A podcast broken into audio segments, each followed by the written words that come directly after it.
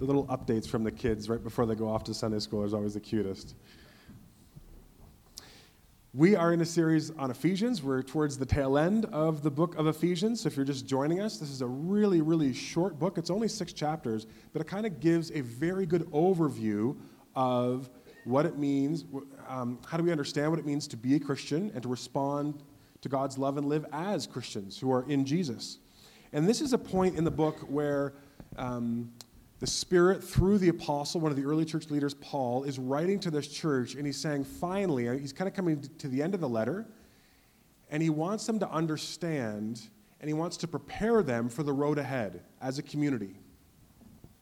And so, starting in verse 10 of chapter 6, he says, Finally, so I've said a lot of stuff about what God's done for us, who we are in Christ, what we have in Christ, and what does it mean to follow Jesus in different relationships and different contexts. And he says, finally, be strong in the Lord and in, his mighty power. Put on the full armor of God so that you can take your stand against the devil's schemes. For our struggle isn't against flesh and blood, but against the rulers, against the authorities, against the powers of this dark world and against the spiritual forces of evil in the heavenly realms. Therefore, put on the full armor of God so that when the day of evil comes, you may be able to stand your ground, and ha- after you have done everything, to stand. Stand firm then, with the belt of truth buckled around your waist, with the breastplate of righteousness in place, and with your feet fitted with the readiness that comes from the gospel of peace. In addition to all of this, take up the shield of faith with which you can extinguish all the flaming arrows of the evil one. Take the helmet of salvation and the sword of the Spirit, which is the, which is the Word of God. Last week we talked about a number of different causal factors for the hardships in our lives. And I did that to say it would be a mistake to read this passage and infer that all of the hardships that we face are simply because of evil or demonic forces at play in our life. We talked about how there can be moral causes for the hardships or suffering that we go through. There could be physical ones, could be relational, could be psychological. One that I didn't mention last week, but I think is important that the Bible does speak to, is that sometimes the hardships that we find ourselves walking through, the difficulties that we experience in life, the opposition, is something that God has strategically allowed into our lives for a purpose. Sometimes hardships in our lives are because God wants to train us. The biblical word is testing, but that word testing in the Bible doesn't, isn't like a, we think of like a, a, a test where you're trying to score. It's a, God is, is training you, He's preparing you for something, He's refining you. In Judges chapter 6, verses 1 and 2, it's commenting. This is the nation of Israel. they come, they've come into the land, but some of those earlier generations who were part of Joshua's generation who had to fight against these nations, they've died out. And it says, These nations, these are the nations the Lord left in the land to test all of the Israelites who had not experienced any war with, uh, in Canaan.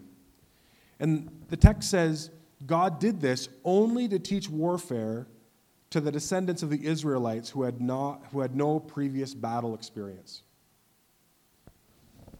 So every generation of Israel, God leaves just enough of a remnant of the enemy nations in the land so that every successive generation has to experience some level of opposition that forces them to learn warfare. And that's an important lesson carrying out through the rest of the Bible. Sometimes the struggles and the hardships that we face are God's way of teaching us warfare, teaching us how to fight. Sometimes God permits resistance and opposition in our lives because we need to be tested, we need to be formed, we need to, be, we need to gain battle experience.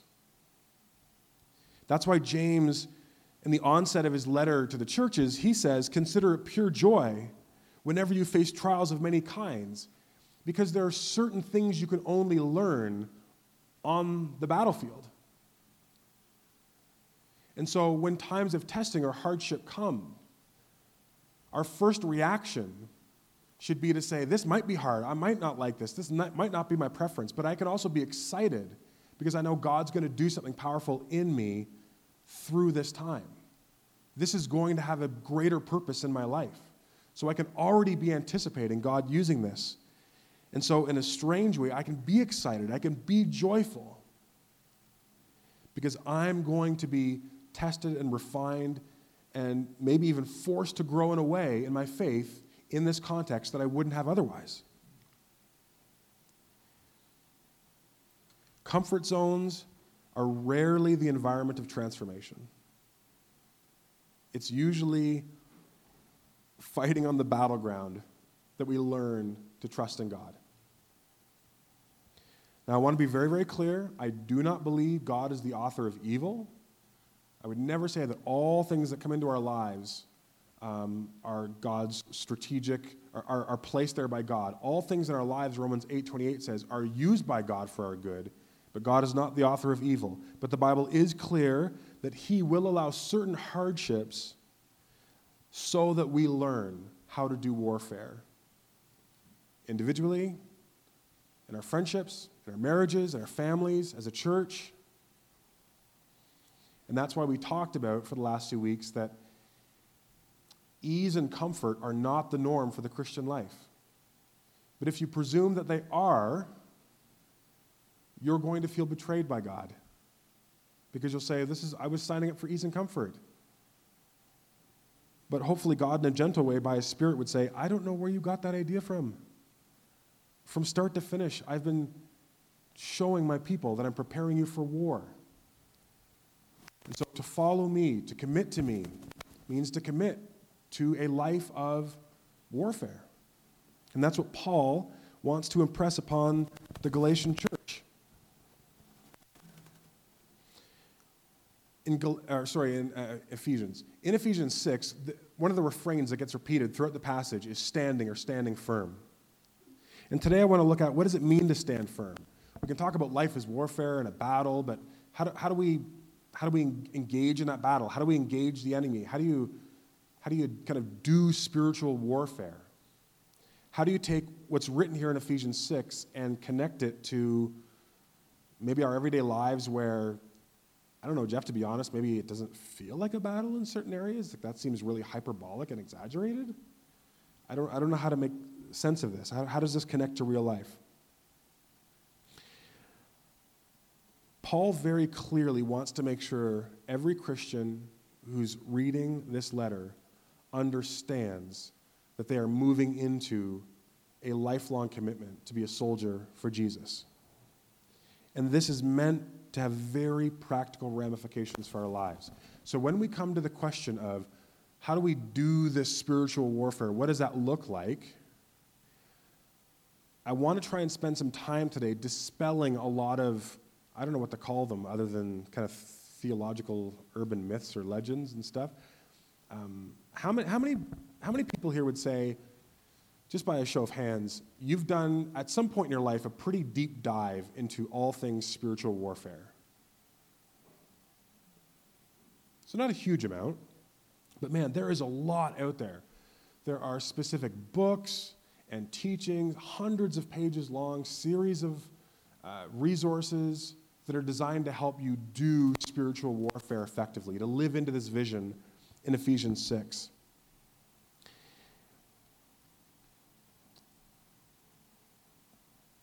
I, to be honest, I haven't kind of gone down that rabbit hole in a long time. So it's really good for me to be revisiting it as part of the Ephesians series.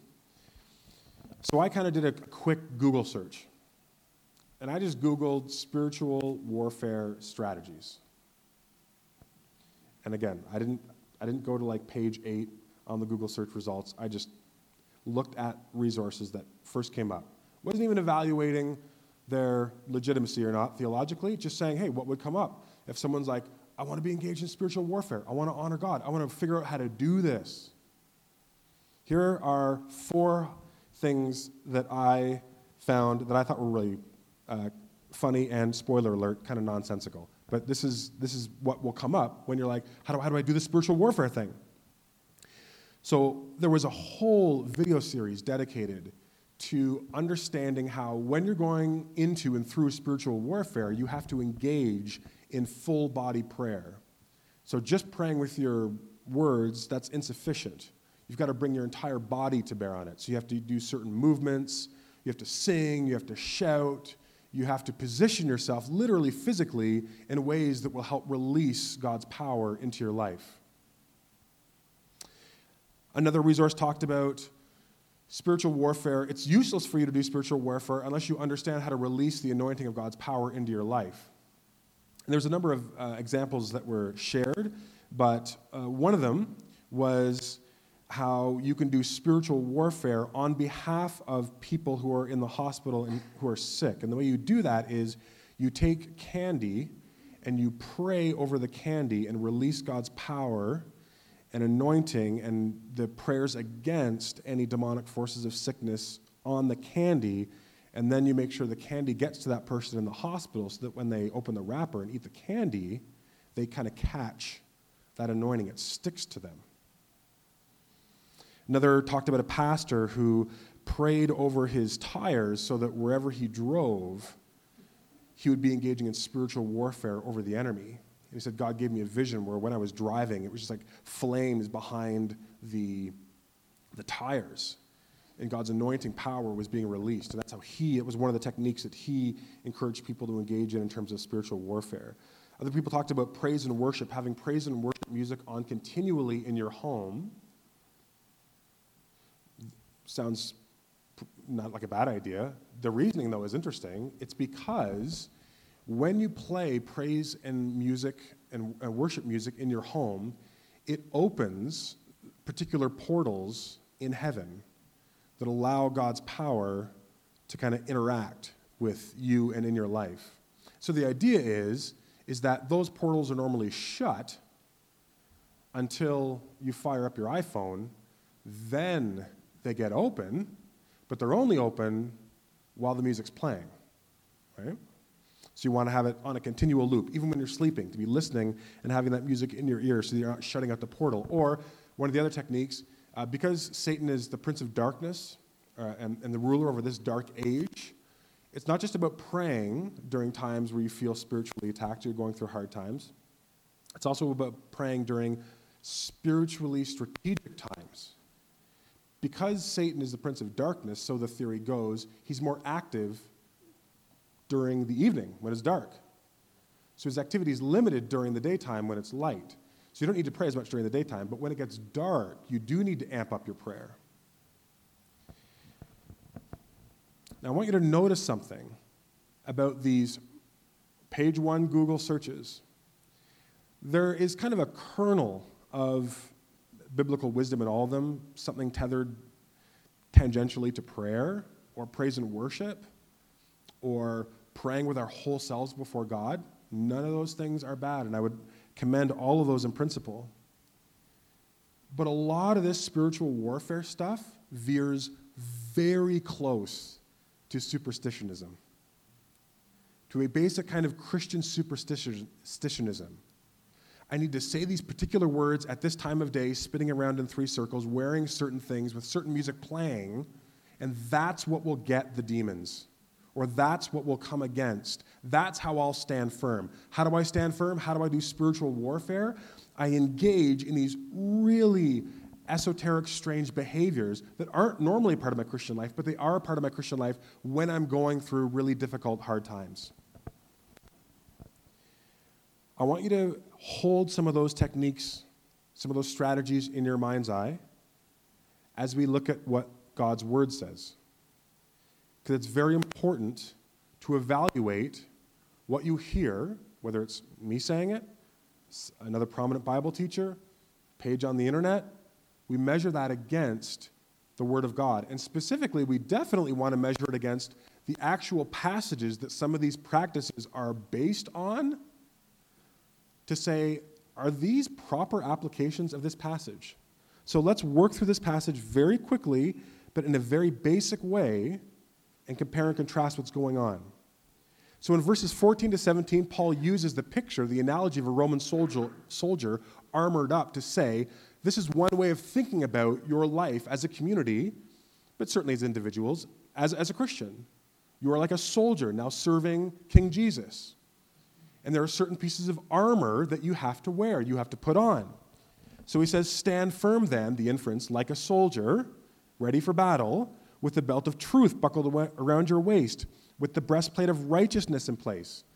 Now I'm going to give you just, just give you some instructions right out of the gate. Just circle or underline the word truth and righteousness. Jesus prayed in John 17, he said, Sanctify them, meaning his disciples, by your truth. Your word is truth. Jesus says the Bible is God's truth about who God is, who we are, how we're called to live. Righteousness is a word that, um, depending on the context, it can kind of veer into different um, implications of the translations. Uh, it's, it's a word dikaiosune that can mean righteousness or justice, depending on uh, where it falls linguistically in, in, in a particular passage, but that's a fancy way of saying it refers to living rightly before God and rightly before other people. So I, I do my best to live a righteous life before God, and I live a just life towards my neighbor. So righteousness just means living a life that God says is good and right before Him and before other people. Verse 15, and your feet fitted with the readiness that comes from the gospel of peace. Just circle readiness and gospel. Paul says, I want you to be in a state of readiness, a kind of mild urgency, like a soldier who knows a battle's coming. Be ready to engage through the gospel of peace. The gospel is a big loaded word, it has a lot of dimensions to it. It's kind of like a diamond that it's very hard. You can turn it over a, a number of ways. It's really hard to describe the beauty of the diamond all in one go. You have to say, well, if you look at it this way, it's really beautiful in this way. And then over here, oh, that's, a, that's really awesome too. And and the gospel is a big word like that, but it centrally means the good news of what God has done for us in and through Jesus. Jesus coming in his incarnation, dying on the cross, and resurrecting, and now eliminating the barrier between God and man to have right relationship and to be reconciled to God, and to bring that reconciliation and love and rescue into our relationships and the world. So it's the central bottom line of Christianity. He says, I want your feet to be fitted with the readiness that comes from the gospel of peace. And in addition to this, take up the shield of faith. Faith means act of trust. It's not referring to a reservoir of power that you hold within yourself, as if I have small faith. I have big faith today. My faith is like it's like a phone battery. It's like 23% charge, so it's not as bad as it could be, but it, you know I could use a charge up.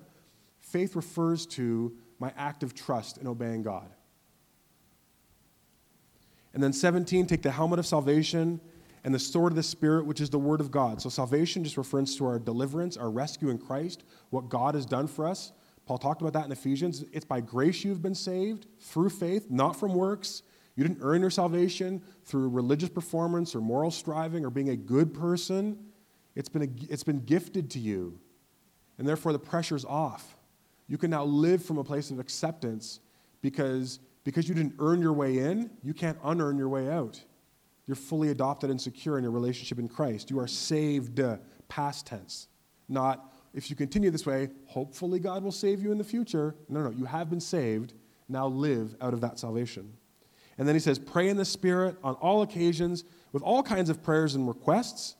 And with this in mind, be alert and always keep on praying for all the saints. So prayer and alertness, he says, like again, as a soldier, you're just in a continual state of engagement in terms of God's purposes in and through your life. So, if we go back to our question, how do we engage spiritual warfare? What does it mean to stand firm? How do you live a life so that after everything has been thrown at you, you can stay standing? What does Ephesians 6, verses 14 to 18, what gets emphasized there? What gets front loaded there?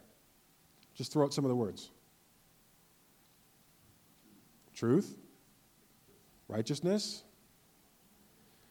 salvation, faith, the Bible, prayer, a readiness to share the gospel, to understand the gospel, and to share it. Yep, prayer. Now think of that list and compare it to some of those spiritual warfare strategies and techniques I referred to earlier.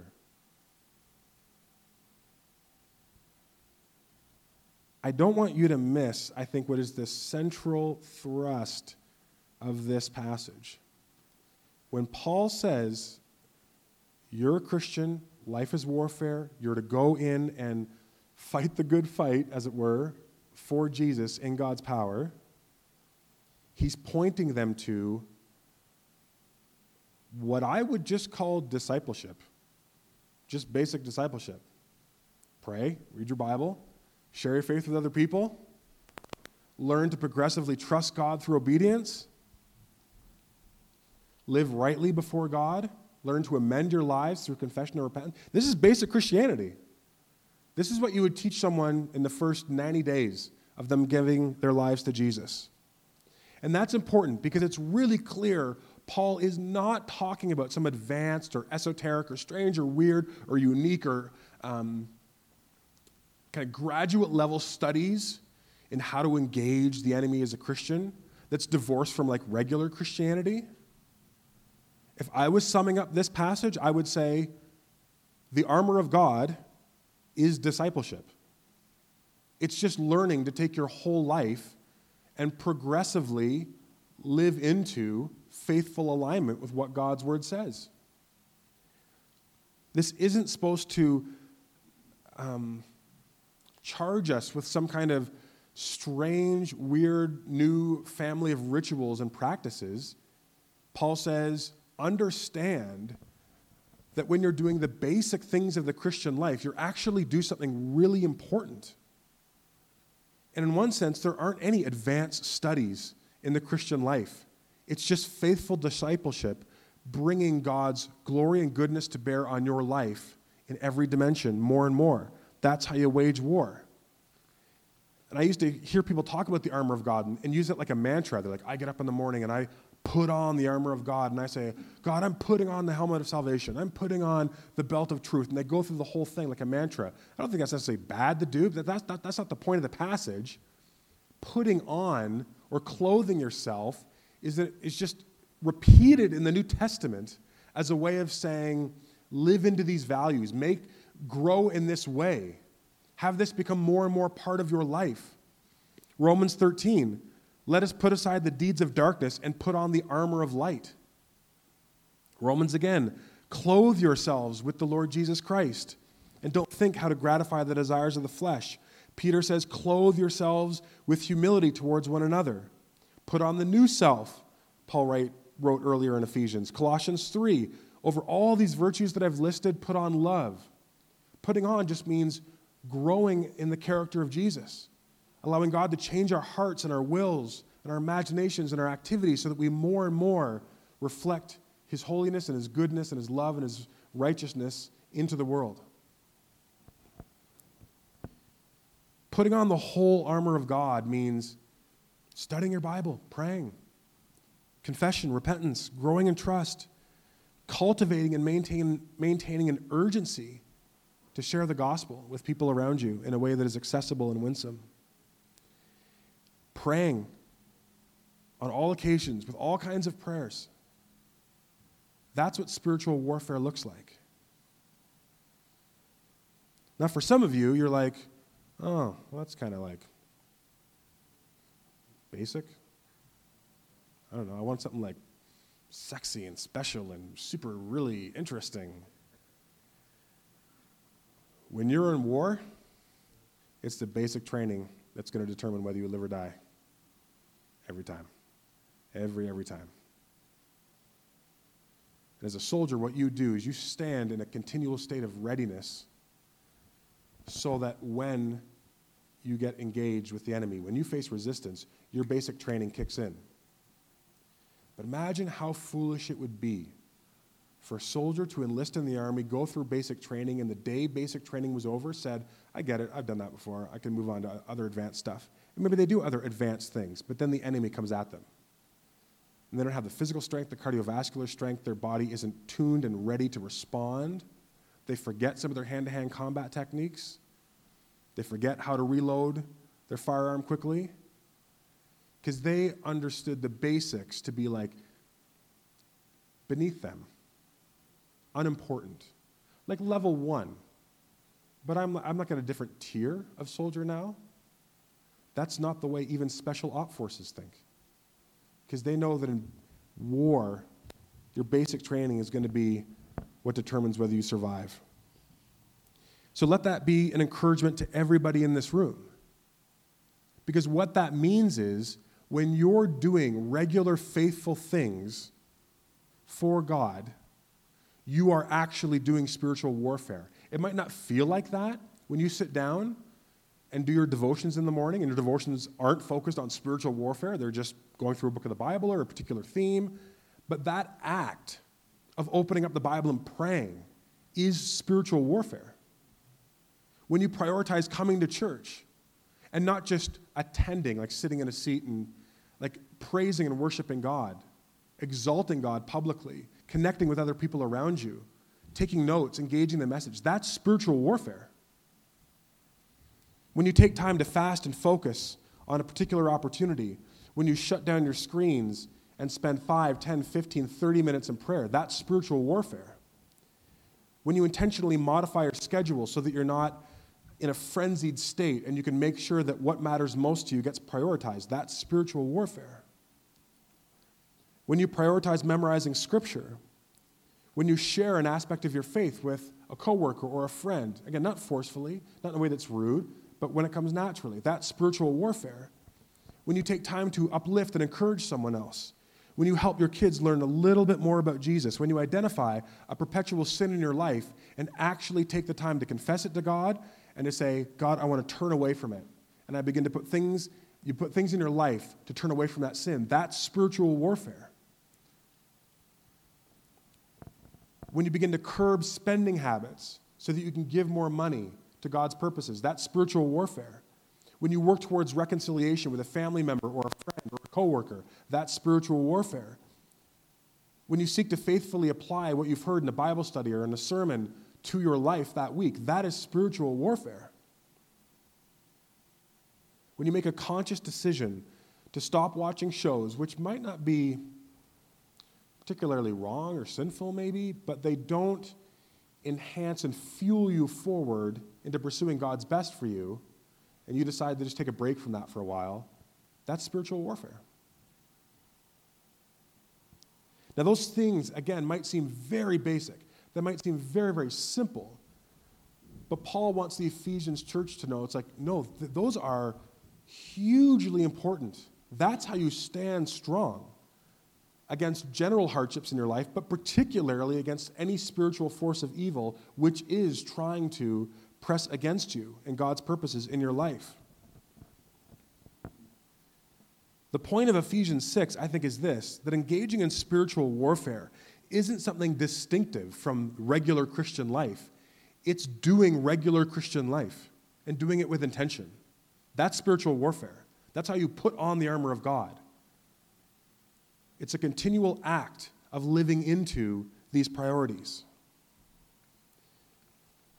And what that means is you can't understand Christianity through the lens of like a cheap grace understanding. So to be a Christian is to like accept Jesus, get my punch ticket to heaven, and now I just kind of just generally try and be a good person.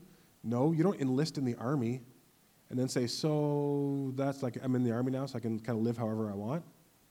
No. You now are under the authority of a commanding officer. And although it might be difficult for you, now that you are, when he says jump, you don't think, eh, thanks for the suggestion. You ask, how high? To claim Jesus as your Lord or your King or your Savior is no small thing because you're not claiming, you shouldn't be understanding it as, oh, he's like the Lord of my heart or like a little spiritual part of my soul somewhere. And the rest of my life, I guess I'm, in, I'm the Lord of my. I, no, no. He's Lord of everything your sexuality, your finances, how you go through your days, your schedule, all of those things. You're now a soldier enlisted in the Salvation Army, and you're learning to live under the authority of Jesus. Now, if we're all soldiers here, and the Bible says if you're a Christian, you are a soldier, then there are four degrees of combat readiness that are represented in this room. I'm going to go through them really quickly and just have a little takeaway for each of you, because I think this is going to hit everybody in this room. The first state of combat readiness is those who find themselves in peacetime. You're a soldier, but generally speaking, as far as you can tell, life is, you're not engaged in a lot of battles. Life is pretty, pretty smooth. You're in a place of peace and relative spiritual, emotional, relational prosperity. You're in a peacetime. And what you might be tempted to do is to say, This is a really helpful sermon. I'm going to remember it the next time I encounter hardships. That's a bad idea. The best time to put on the armor is when you're not in battle. Something gets missed in the NIV that I think the ESV translation does a better job of emphasizing. Listen to verse 14 and 15 in the ESV, the English Standard Version. Stand therefore, having fastened the belt of truth, and having put on the breastplate of righteousness, and as shoes for your feet, having put on the readiness that is given by the gospel of peace. Notice those first three things, first three parts of the armor, are framed as past tense. Stand firm, having already put on these things. These have been gifted to us in Christ. We have to stand in these things. But I think there's a lesson here for those who would say, oh, this is a passage that I go to when I encounter hardship. Certainly should. But the point of the passage is to be in a continual state of readiness.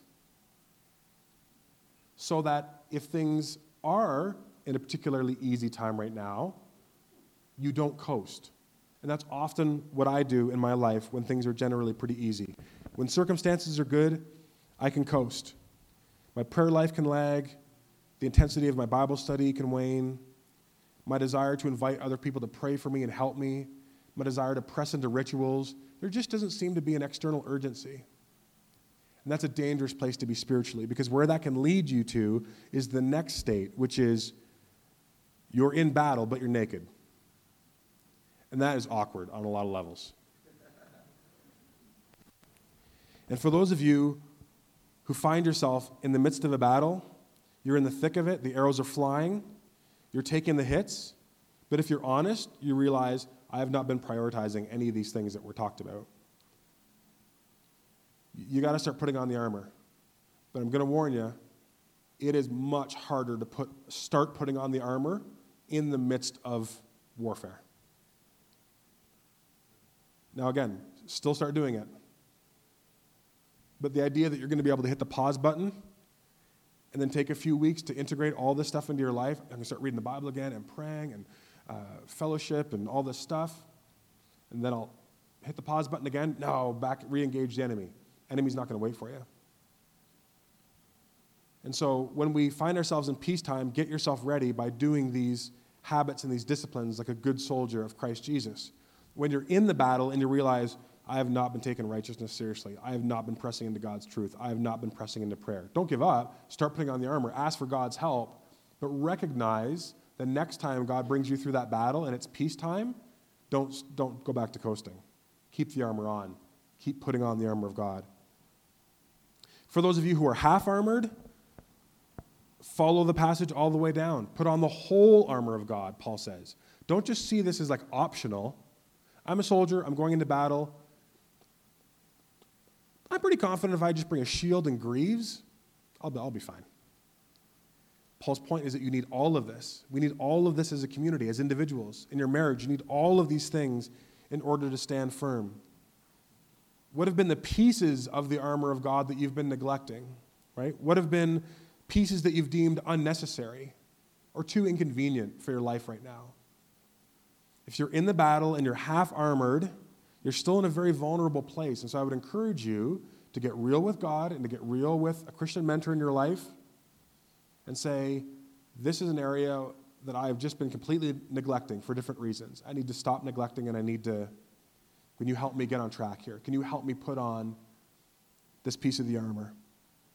And lastly, there's those who are fully armored and are standing firm. And I bet you there are some people within our community, not from a place of arrogance or trying to um, brag spiritually, but they would say, honestly, I really feel like I am standing firm because I've been diligent to put on the full armor of God. And if that's you, what I would say is, can you please help the rest of us? Like, honestly, please help us. Come alongside other people that you see are struggling and just gently ask if you can pray for us. Send a note of encouragement.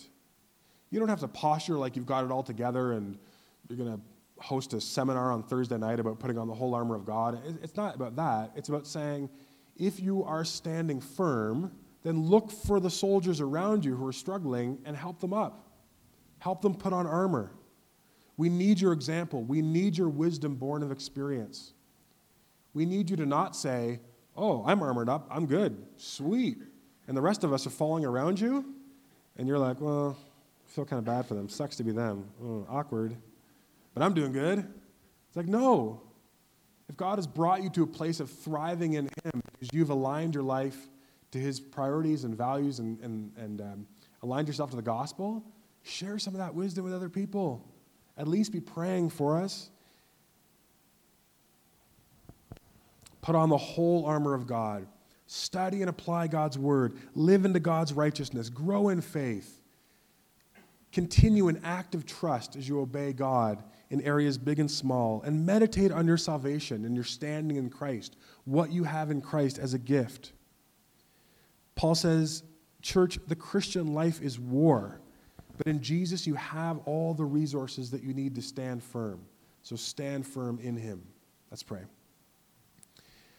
God, teach us to stand firm. And I pray for those of us who are in the battle.